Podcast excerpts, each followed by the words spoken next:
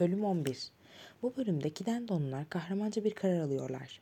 Kidendon halkının ne üzücü bir durumda olduğu ortadaydı. Kafalarını tası atıyordu. İnsanlar tanınmaz hale gelmişti. En barışçı olanlara bile birer birer kavgacı olup çıkmıştı. Onlara ters ters bakmaya görün. Sizi düelloya çağıran bir haberci olamaktan çekinmezlerdi. Bazıları bıyıklarını uzatıyor, içlerinde en kavgacı olanları ise onları çengel biçiminde yukarı doğru kıvırıyordu. Bu koşullarda kentin yönetimi Sokaklarda ve kamu binalarının düzenin sağlanması oldukça zorlaşıyordu. Çünkü hizmetler olayların bu türlü gelişimine uygun bir şekilde planlanmamıştı. Belediye başkanı öylesine yumuşak başlı, öylesine durgun, basit bir kararı alma becerisinden bile yoksun olarak tanıdığımız saygıdeğer Vantrikas, öfkesine bir türlü gem vuramıyordu. Evinin her köşesinde gülleyen sesi çınlıyordu. Bir yandan emrindekileri paylayarak, yönetim altındaki işleri bizzat yaptırmaya hazır, günde 20 tane karar alıyordu. Ah ne değişim ama. Belediye başkanının güzel ve sakin evi, hoş flaman konutu, vaktiyle hüküm süren dinginliğinin neredeydi şimdi? Ne karı koca kavgaları yaşanmaktaydı artık bu evde. Bayağı Vantrigas hırçın, kaprisli, ters bir kadın olmuştu. Kocasına daha fazla bağırarak onun sesini bastırabiliyordu belki ama onu susturmayı bir türlü beceremiyordu. Bu korkusuz kadının öfkeli mizacından herkes nasibini alıyordu. Hiçbir şey yolunda gitmiyordu. Doğru düz hizmet verilmiyor, her zaman gecikmeler oluyordu. Loçe'yi hatta kendisinden aşağı kalmayan bir öfkeyle sert karşılıklar veren görümcesi Tatamaş'ı suçluyordu. Tabii ki Van Baykatrika, Vantrikas en iyi ailelerde görüldüğü gibi hizmetçisi Loçe'nin yanında yer alıyordu. Bu yüzden de Bayan Vantrikas'ın sürekli hale gelen öfke nöbetleri, paylamaları, çekişmeleri, kavgaları, ağız alaşları bitmek bilmiyordu. Ama bizim neyimiz var diye haykırıyordu zavallı belediye başkanı. Bizi kavuran bu ateş neyin nesi? Yoksa şeytanın oyununa mı geldik? Ah bayan Vantrikas, bayan Vantrikas. Sonunda kendinizden önce beni öldürecek ve böylece bütün aile geleneklerini alt üst edeceksiniz. Okur oldukça garip bir özel durum unutmuş olamaz. Bay Vantrikas dul kalmalı ve gelenek zincirini kırmamak için yeniden evlenmeliydi. Bunun yanı sıra ruhlarındaki bu eğilim belirtilmesi gereken ve oldukça ilginç başka olaylara yol açtı. Buraya kadar sebebini bilmediğimiz bu aşırı coşku hali beklenmeyen fizyolojik değişimleri beraberinde getirdi. Belki de her zaman göz ardı edilmeye mahkum beceriler kalabalıklardan sıyrıldı. Yetenekler gün ışığına çıktı. O zamana kadar vasat bir çizgisi olan sanatçılar bir anda dikkat çekmeye başladılar. Siyasete ve edebiyatta yeni isimler gündeme geldi. En çetin tartışmalar sırasında her konuda parlamaya yüzüne hazır bir dinleyici kitlesini coşturan konuşmacılar yetişti. Kargaşa, meclis toplantılarından halk toplantılarına kaydı ve Kidendon'da bir kulüp kuruldu. Bu sırada aralarında Kidendon gözcüsü, tarafsız Kidendon, radikal Kidendon, aşırılıkçı Kidendon'un da bulunduğu 20 gazete öfkeli yazılarında en ciddi toplumsal sorunları yer alıyordu. Söz konusu sorunlar neleri kapsıyordu diye sorulabilir. Buna kısaca her şey ve hiçbir şey diye cevap verebiliriz. Bazılarının yerle bir olmasını, bazılarının onarılmasını istedikleri yıkılmaya yüz tutmuş Udiner Kulesi'ni, başı bozukların direnmeye kalktıkları meclis tarafından alınmış güvenlik önlemlerini, derelerin ve kanalizasyonların temizlenmesini vesaire. Hiç olmazsa ateşli konuşmacılar sadece kentin iç yönetimini suçlamakla kalsalardı. Ama hayır, akıntıya kapılmış bir halde olayları daha da ileri taşıma eğilimindeydiler ve eğer Tanrı yardım etmezse yandaşlarını savaşın bilinmezliği içinde sürüklemelerini aramak kalmıştı. Gerçekten de 8 ya da 900 yıldır Kiden Don gizliden gizliye üstün değerli bir casus belliği saklıyordu içinde. Üstelik onu büyük bir özenle, kutsal bir emanetmiş gibi koruyordu. Çünkü havayla temas edip bozulabilir ve işlevini kaybedebilirdi. Bakın hangi konuda gerçekleşmişti bu casus belli. Flandre'ın bu güzel yöresine yalan Kidendon'un küçük Vigamen kentinde komşu olduğu pek bilinmez. Bu iki kentin toprakları birbiriyle sınırdaştır. 1185 yılında Kont Budin'in Haçlı Seferi için yola çıkışından kısa bir süre önce Vigamen'e ait bir inek, kent sakinlerinden birinin değil, kentin ortak malı olan bir inek, buna dikkat edilmeli, otlamak için Kidendon topraklarına girdi. Geviş getiren bu bahtsız henüz dilinin el verdiği ölçü gün otları yolmuştu ki cürüm, kötüye kullanma, cinayet, suç nasıl adlandırılırsa öyle gerçekleşmiş sayıldı ve zamanın gereğiyle usullere uygun şekilde zabıt tutuldu. Çünkü o çağda yüksek görevliler yazabilmeye başlamışlardı. Zamanı geldiğinde öcümüz alacağız dedi kısaca Natalis Antrikas. Bugünkü belediye başkanının 32. selefi ve Vigamanlılar bunun için çok beklemeyecekler. Vigamanlılar olaydan haberdardılar. Sağduyulu davranarak yapılan haksızlığın zaman içinde unutulmayacağını düşünüp beklediler. Gerçekten de yüzyıllar boyu giden donlu türdeşleriyle iyi ilişkiler içinde yaşadılar. Ama komşularının yaratılışlarını kökten değiştirerek bunca zamandır yüreklerinde gizlenmiş intikam duygularını açığa çıkaran bu acayip salgını hesaba katmamışlardı. İlk kez ateşli avukat Şut, Monstrelet sokağındaki kulüpte dinleyicilerin karşısında aniden sorun ortaya atarak bu gibi durumlarda adet olduğu üzere kullanılan deyim ve eğretilemelerle onları coşturdu. Cürmü hatırlattı, Kidendon kentine verilen zararlı hatırlattı ve böylesi bir zarar karşısında haklarına sıkı sıkıya bağlı bir ulusun zaman aşımı diye bir kavramı kabul edemeyeceğini öne sürdü. İçlerinde yaşattıkları haksızlığa uğramış olma duygusunu hala kanamakta olan yarayı olarak gördüler. Virgamen kentinde sakinlerin mahsus bazı hareketlerinden ve bu baş hareketlerinin onların Kidendon sakinlerine nasıl aşağılayıcı bir tavırla yaklaştıklarının belirtisi olduğundan söz etti. Yüzyıllardır belki de bilinçsizce bu korkunç haksızlığa katlanmış olan hemşerilerine yalvardı. Eski kentin evlatlarından yüklü bir tazminat almak dışında hiçbir şey hedeflemediklerini rica etti. Nihayet milletin ileri gelen bütün partilerine seslendi. Giden de onlar için öylesine yeni olan bu sözlerin nasıl bir coşkuyla karşılanacağı ancak hissedilir, kelimeleri dökülemez. Bütün dinleyiciler ayaklanmıştı.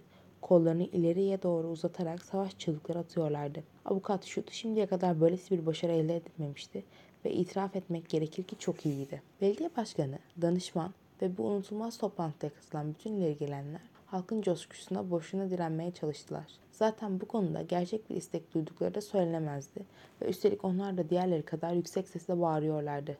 Sınıra, sınıra. Sınır Kidenton surlarına ancak 3 kilometre uzaklıkta olduğundan Vigemanlıların gerçek bir tehlikeye karşı karşıya bulunduğu kesindi. Çünkü ne olduğunu bile anlayamadan topraklara istila edilebilirdi. Bu sırada tehlikeli durum karşısında sağduyusunu koruyabilmiş tek insan olan saygıdeğer eczacı Jose Liefring top, tüfek ve generalleri olmadığını hatırlatmaya çalıştı. Bu generallerin, bu topların, bu tüfeklerin yerine birkaç esaslı yumrukla doldurulabileceğini, halklılığın ve vatan aşkının yeterli olduğu, bunlara sahip olan bir halkın sırtında asla yere gelmeyeceği cevabını aldı. Bunun üzerine belediye başkanı bizzat söz aldı ve korkularını ihtiyat örtüsü altında gizlemeye çalışan bu ödlek insanlar hak ettikleri karşılığı verdi. Bu örtüyü vatansever bir elle yırtıp attı. O anda salon alkıştan yıkılacaktı sanki. Oylama yapılması istendi. Oylama alkışlar arasında gerçekleşti. Ve haykırışların dozu daha da arttı. Virgamana, Virgamana. Böylece belediye başkanı orduları harekete geçirmek için kolları sıvadı ve kent adına müstakbel generallerinden galibiyetle dönecek olanın aynı Romalılar dönemindeki gibi görkemli bir törenle karşılayacağı vaadinde bulundu. Ama oldukça azimli olan, gerçekte yenik düştüğü halde kendisine bu durumu asla yatıştıramayan eczacı Joseph Liefring yeni bir saptama yapmak istedi. Roma'da törenin yalnızca düşman kuvvetlerine bağlı 5000 kişiyi öldürerek gelen generaller için düzenliğine dikkat çekti. Eh peki diye haykırdı taşkınlık içinde dinleyiciler. Yani Bigami'nin nüfusu ancak 3575'e ulaşabildiğinden aynı kişiyi birçok kez öldüremedikçe işimiz zor olacak. Ama zavallı mantıkçının sözünün bitirmesine fırsat vermeden onu tartaklayarak kapı dışarı ettiler. Vatandaşlar dedi bu üzerine perakende baharat satış yapan Sivit Pulmanşe. Vatandaşlar bu korkak eczacı ne demiş olursa olsun ben 5000 Vigamanlı'yı öldürme görevini üstleniyorum. Tabii benim hizmetimi kabul edersiniz.'' 5500 diye haykırdı daha pek bir vatansever. 6700 dedi baharatçı. 7000 diye haykırdı. Çırpılmış kremadan servetine servet katmaya devam eden Hemlik sokağının şekercisi Jean Obrik. Karar verilmiştir diye haykırdı kimsenin artırma yapmadığını gören belediye başkanı Vantrikas. Ve böylece şekerci Jean Orbik, Kidendon birlikteliğinin başkumandanı oldu. Bölüm 12 Asistan Yagne, Doktor Ox'un şiddetle karşı çıktığı mantıklı düşüncesini dile getiriyor. Pekala. Üstad diyordu ertesi gün asistan Yagne, kovalarca sülfürik asidi kocaman pillerinin teknesine boşaltırken. Nasıl dedi Doktor Ox, haklı değil miymişim? Bütün bir milletin yalnızca fiziksel gelişiminin değil, aynı zamanda da ahlak anlayışının, ağır başlılığının, yeteneklerinin, siyasi düşüncelerinin neye bağlı olduğunu görüyor musunuz? Bu morukil sorunundan başka bir şey değil. Şüphesiz ama ama olayların oldukça uç boyutlara vardığını ve bu zavallıları daha fazla kışkırtmanın gerekli olmadığını düşünmüyor musunuz? Hayır hayır diye haykırdı doktor. Hayır Sonuna kadar gideceğim. Nasıl isterseniz üstad.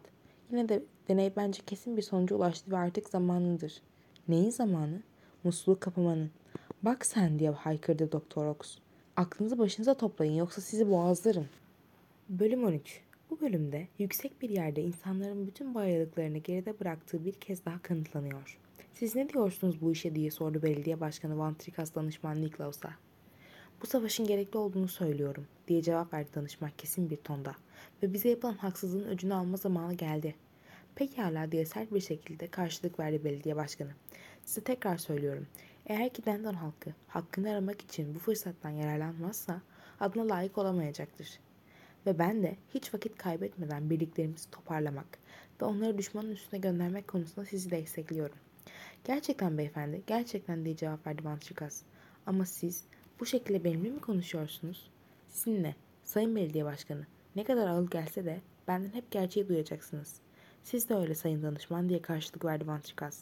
Göz dönmüş bir şekilde. Çünkü gerçek benim ağzıma sizinkilerden daha çok yakışacaktır. Evet beyefendi, evet. Her tür gecikme bizim için yüz kızartıcı olacaktır. Gidendon kenti 900 yıldır öcünü alacağı anı bekliyor ve ne derseniz deyin işinize gelsin ya da gelmesin düşmanın üstüne yürüyeceğiz. Ah böyle mi düşünüyorsunuz dedi sertçe danışman Niklaus.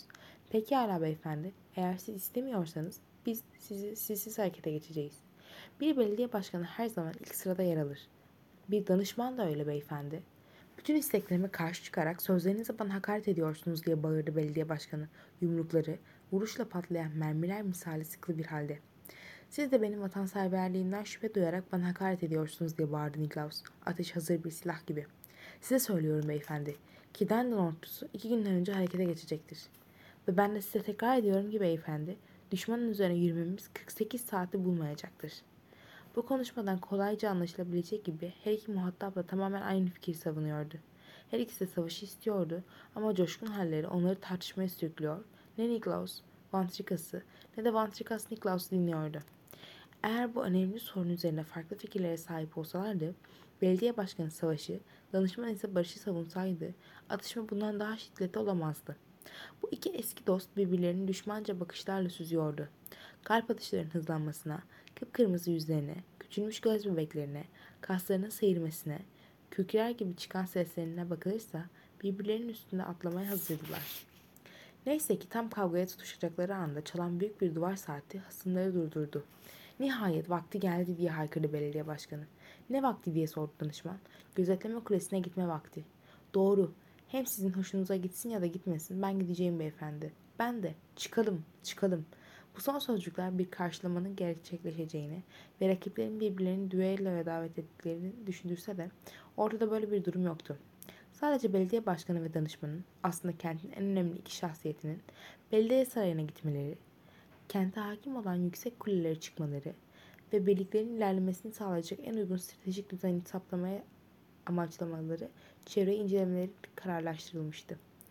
Bu konuda anlaşmaya varmış olmalarına rağmen yol boyunca ayıplanacak derecede öfkeli bir tavır sergileyerek tartışmaya devam ettiler. Barışmaları sokaklarda yankılanıyordu. Ama yoldan geçenlerin sesleri de aynı seviyede olduğundan onların bu öfkeli hali doğal karşılanıyor ve pek dikkat çekmiyordu. Bu şartlarda sakin bir insan anormal bir yaratık gibi görünebilirdi. Belediye başkanı ve danışman gözetleme kulesinin girişine geldiklerinde öfkelerinin doğruluğundaydılar. Artık yüzleri kırmızı değil, kireç gibiydi. Uzlaşmış olsalar bile bu korkunç tartışma onlarda kasılmalara yol açmıştı ve bu yüzlerindeki solgunlukta öfkenin son haddine vardığının bir kanıtıydı. Kulenin dar merdivenlerinin başında gerçek bir patlama yaşandı. İlk önce kim geçecekti? İlk önce kim sarmal merdivenin basamaklarından çıkacaktı? Gerçek şu ki bir itiş kakışın ardından danışman Niklaus kendinin en yüksek görevlisine karşı ödevlerini unutarak Vantrikas'ı sert bir şekilde itti ve karanlık kule merdivenlerine ilk atılan oldu. Her ikisi de birbirlerine yakışıksız sıfatlar sıralayarak merdivenlerden dörder dörder tırmanmaya başladılar. Bu durum 357 ayak yükseklikteki kentin büyük yollarına hakim olan kulenin tepesine varana kadar aralarında korkunç şeyler olacağı kaygısını uyandırıyordu. Ama kısa bir süre sonra iki asım soluk soluğa kaldılar ve bir dakika sonra 80. basamağa geldiklerinde artık gürültülü bir şekilde nefes alıp vererek ağır bir tempoyla tırmanıyorlardı. Ama soğuk soluğa kalmalarının bir sonucu muydu bu bilinmez. Öfkeli yetişmemiş olsa da en azından art arta gelen yakışıksız nitelemelerin halinde açığa vurmuyorlardı. Susuyorlardı ve garipti ama taşkınlıkları kentin üstünde yükseldikleri ölçüde duruluyordu. Ruhları bir tür huzura kavuşuyordu. Beyinlerindeki kaynama tıpkı ateşten alınan bir cezve gibi giderek azalıyordu.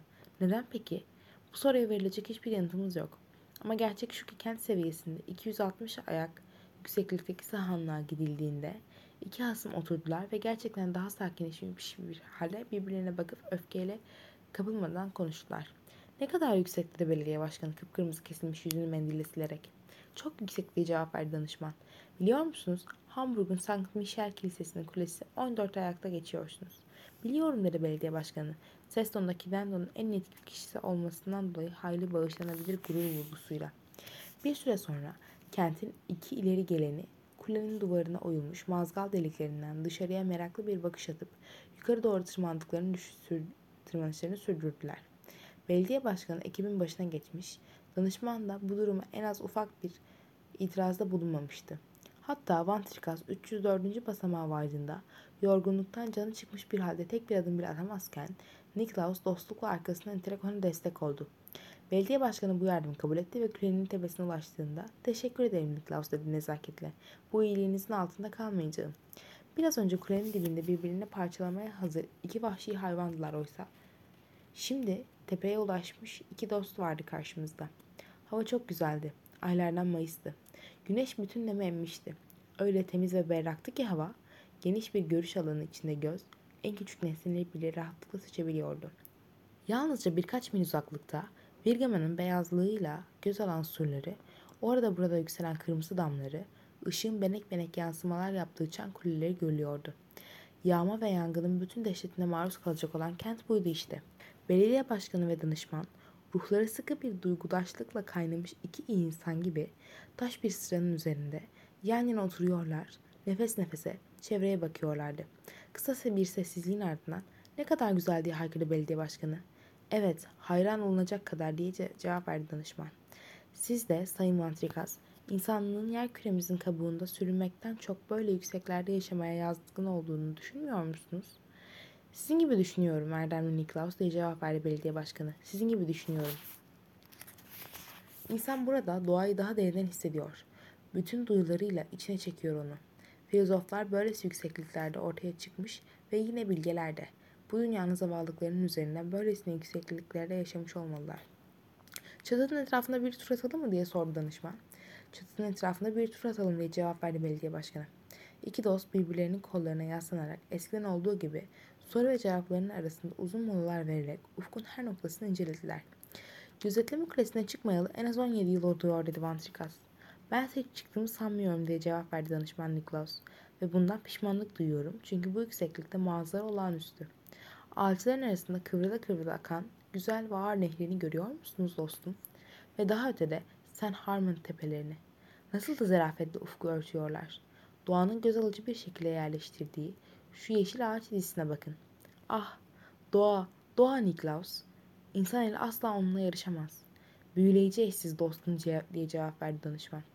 Yemyeşil kırlara yayılan şu sürülere bakın. Şu öküzlere, şu ineklere, şu koyunlara ve tarlalara giden şu çiftçilere. Sanki Arkadya'nın çocuk çobanları bir gaydaları eksik. Ve şu bir tek kırların üzerindeki tek bir pusun gölgeleyemediği masmavi güzel gökyüzü. Ah Niklaus, insan burada şair olabilir. Aziz Simon Stigles'in dünyanın en büyük şairlerinden biri olmasının anlamını anlıyorum. Belki de sütunu yeteri kadar yüksek değildi, diye cevap verdi danışman. Yüzünde yumuşak bir gülümsemeyle. Bu sırada Kindon Farion faaliyete geçti. Şanlar bellak sesleriyle en hoş ezgilerinden birini çalıyorlardı. İki dost kendilerinden geçmiş bir halde kal kaldılar. Sonra yumuşak bir sesle ama dostum Niklaus diye belediye başkanı ekledi. Bu kulenin tepesinde ne yapmaya geldik biz? Kim bilir diye cevap verdi danışman. Kendimizi hülyalara bıraktık. Buraya niçin geldik diye tekrarladı belediye başkanı. Buraya dedi Niklaus. İnsani zaafların kirletemediği bu tertemiz havayı solumaya geldik. Pekala inelim mi dostum Niklaus? İnelim dostum Antrikas. Kentin iki ileri geleni gözlerinin önünde uzayıp giden muhteşem panoramaya son bir kez daha baktılar. Sonra belediye başkanı öne geçti ve yavaş, ölçülü adamlarla inmeye başladı. Danışman birkaç basamak arkasında onu izliyordu. Yukarı çıkarken mola verdikleri sahanlığa vardılar. Şimdiden yanakları kızarmaya başlamıştı. Bir an durdular ve inmeye devam ettiler. Bir dakika sonra adım adım izlendiği duygusun kendisini rahatsız ettiği için Van Trikas Niklaus'tan yürüyüş hızını düşürmesini rica etti. Üstelik bu durumdan rahatsızlıktan da öte bir duygu yaratıyor olmalıydı ki 20 basamak sonra kendisi arayı açabilsin diye danışmana durmasını buyurdu. Danışman belediye başkanının paşa gönlü olsun diye tek ayağı havada kalmaya hevesli olmadığı cevabını yapıştırdı ve inmeye devam etti. Van Trikas oldukça sert bir sözle karşılık verdi.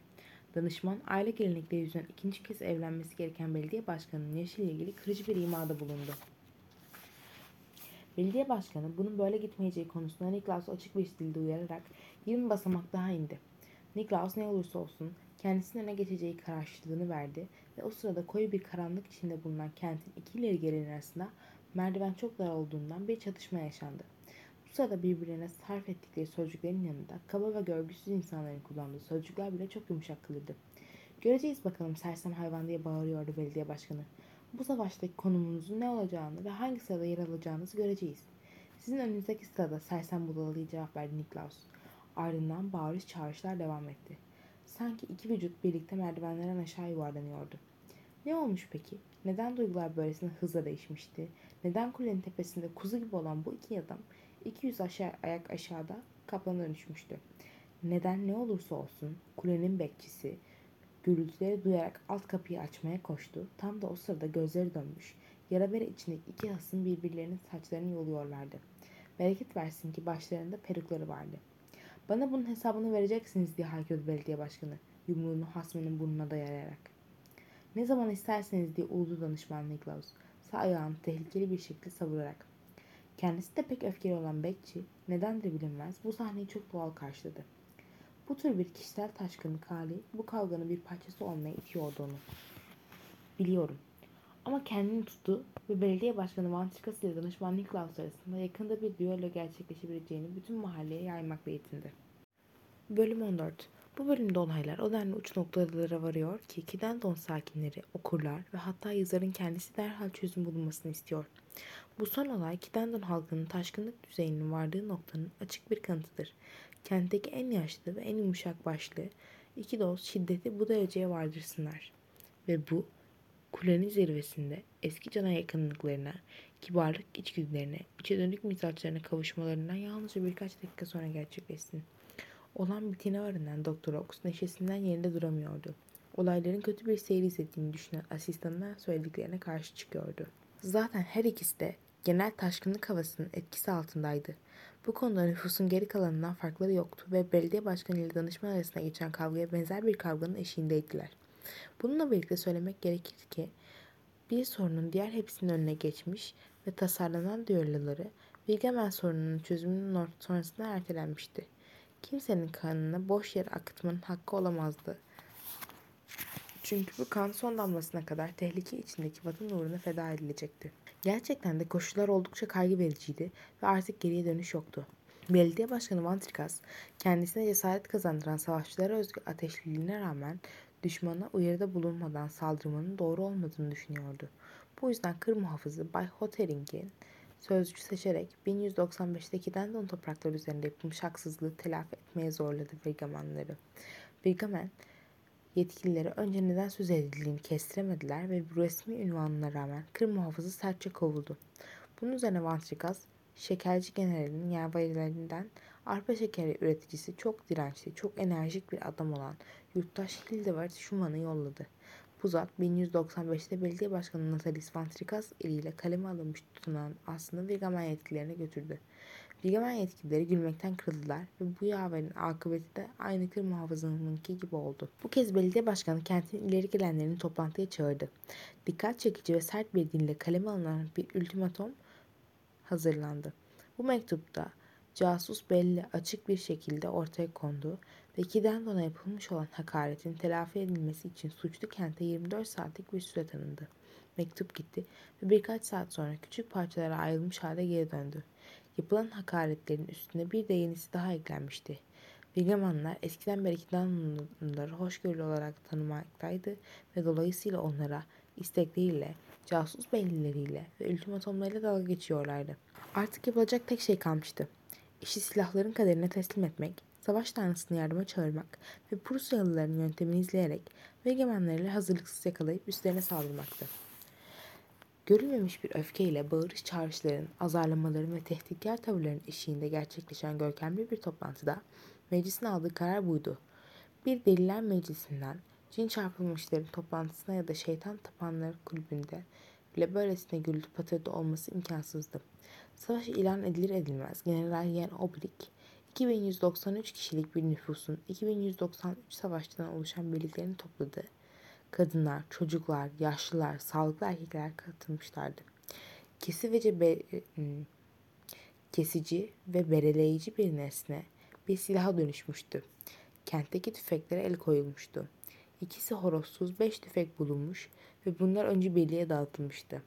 Topçu Birliği 1339'da Quesnoy salcısında kullanılan tarihe ilk toplardan biri olarak geçen ve 500 yıldır da el sürülmeyen şatonun eski Kulüver'in topundan ibaretti. Ayrıca adı geçen topu kullanacak erlerde ne mutlu ki içine koyulacak tek bir mermi bile yoktu. Ama ne olursa olsun bu alet düşmanda hala saygı uyandırabiliyordu. Kesici ya da delici silahlara gelince taş, baltalar, topuzlar, savaş baltaları, çeşitli kargı türleri, baltalı mızraklar, ince kılıçlar ve benzeri. İlk Çağ Müzesi'nden bir de kiler ve mutfak eşyası olarak bilinen özel saldırı araçları arasında alınmıştı.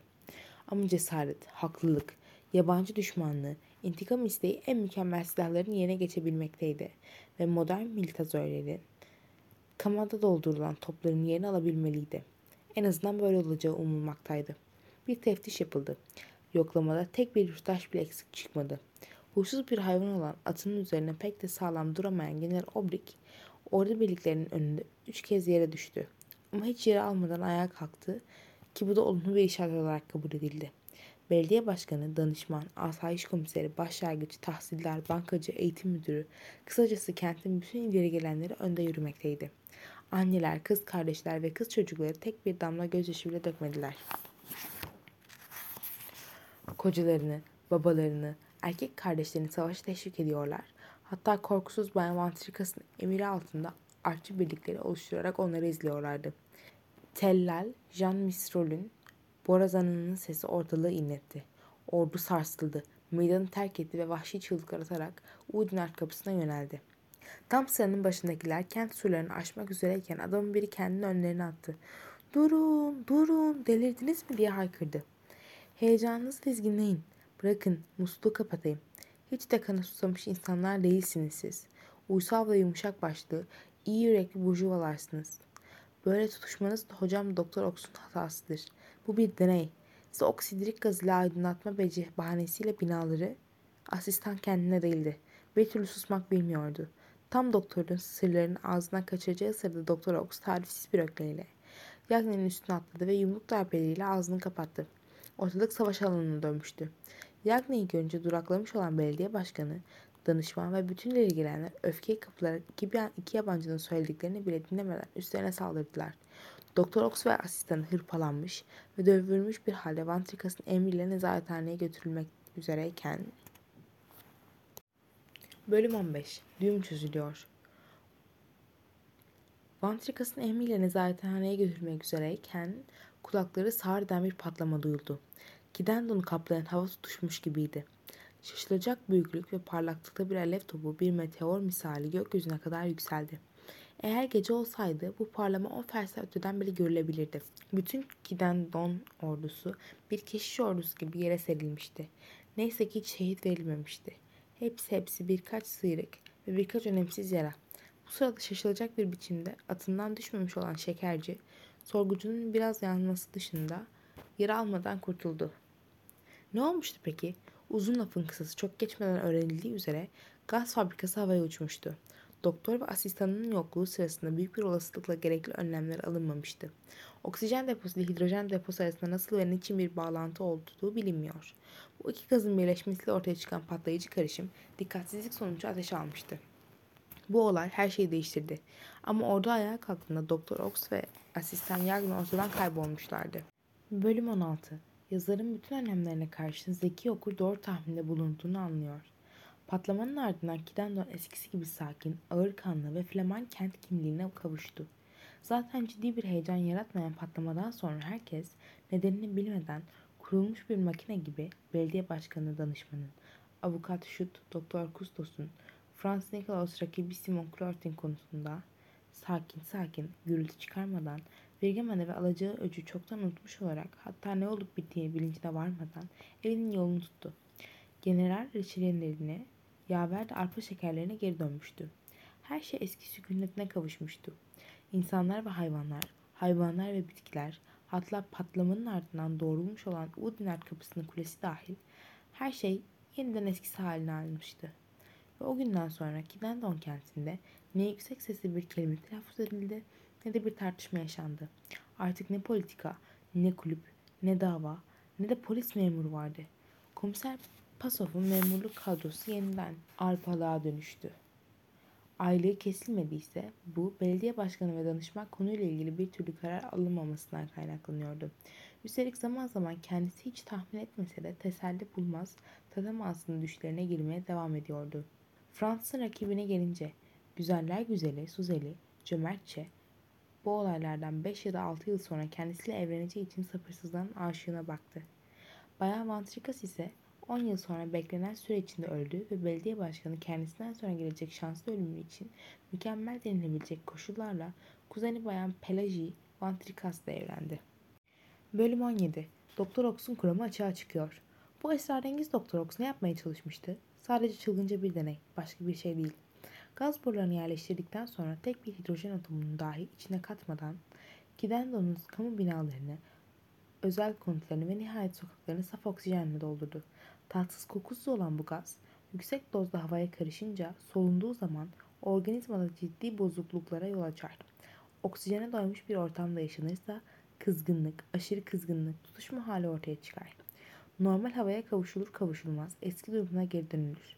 Oksijen ağırlığı nedeniyle az katmanları çöker ve gözetleme kulesinin tepesinde kendilerini yeniden solunabilir bir hava içinde bulan danışman ve belediye başkanının durumu da bunun bir kanıtıdır. Ayrıca bu koşullarda yaşamak, ruh kadar vücutta da fizyolojik değişikliklere yol açan bu gazı solumak, ölçüsüz bir yaşam süren bu çılgınlarda olduğu gibi ölümü çabuklaştırır. Yani Hızır gibi yetişen beklenmedik bir patlama Doktor Ox'un fabrikasını ortadan kaldırıp bu tehlikeli deneye son verdiği için giden donlar çok şanslıydılar. Uzun sözün kısası sonuç olarak erdem, cesaret, yetenek, zeka, hayal gücü gibi bütün nitelik ya da özellikler yalnızca bir oksijen sorununa bağlı olabilir miydi? Doktor Ox'un kuramı buydu. Ama bu kuramı kabul etmeme hakkı herkes için geçerlidir ve saygıdeğer ki Dendon kentinin sahne olduğu bu çılgınca deneye rağmen biz kendi hesabımıza bütün görüş açılarından onu reddediyoruz.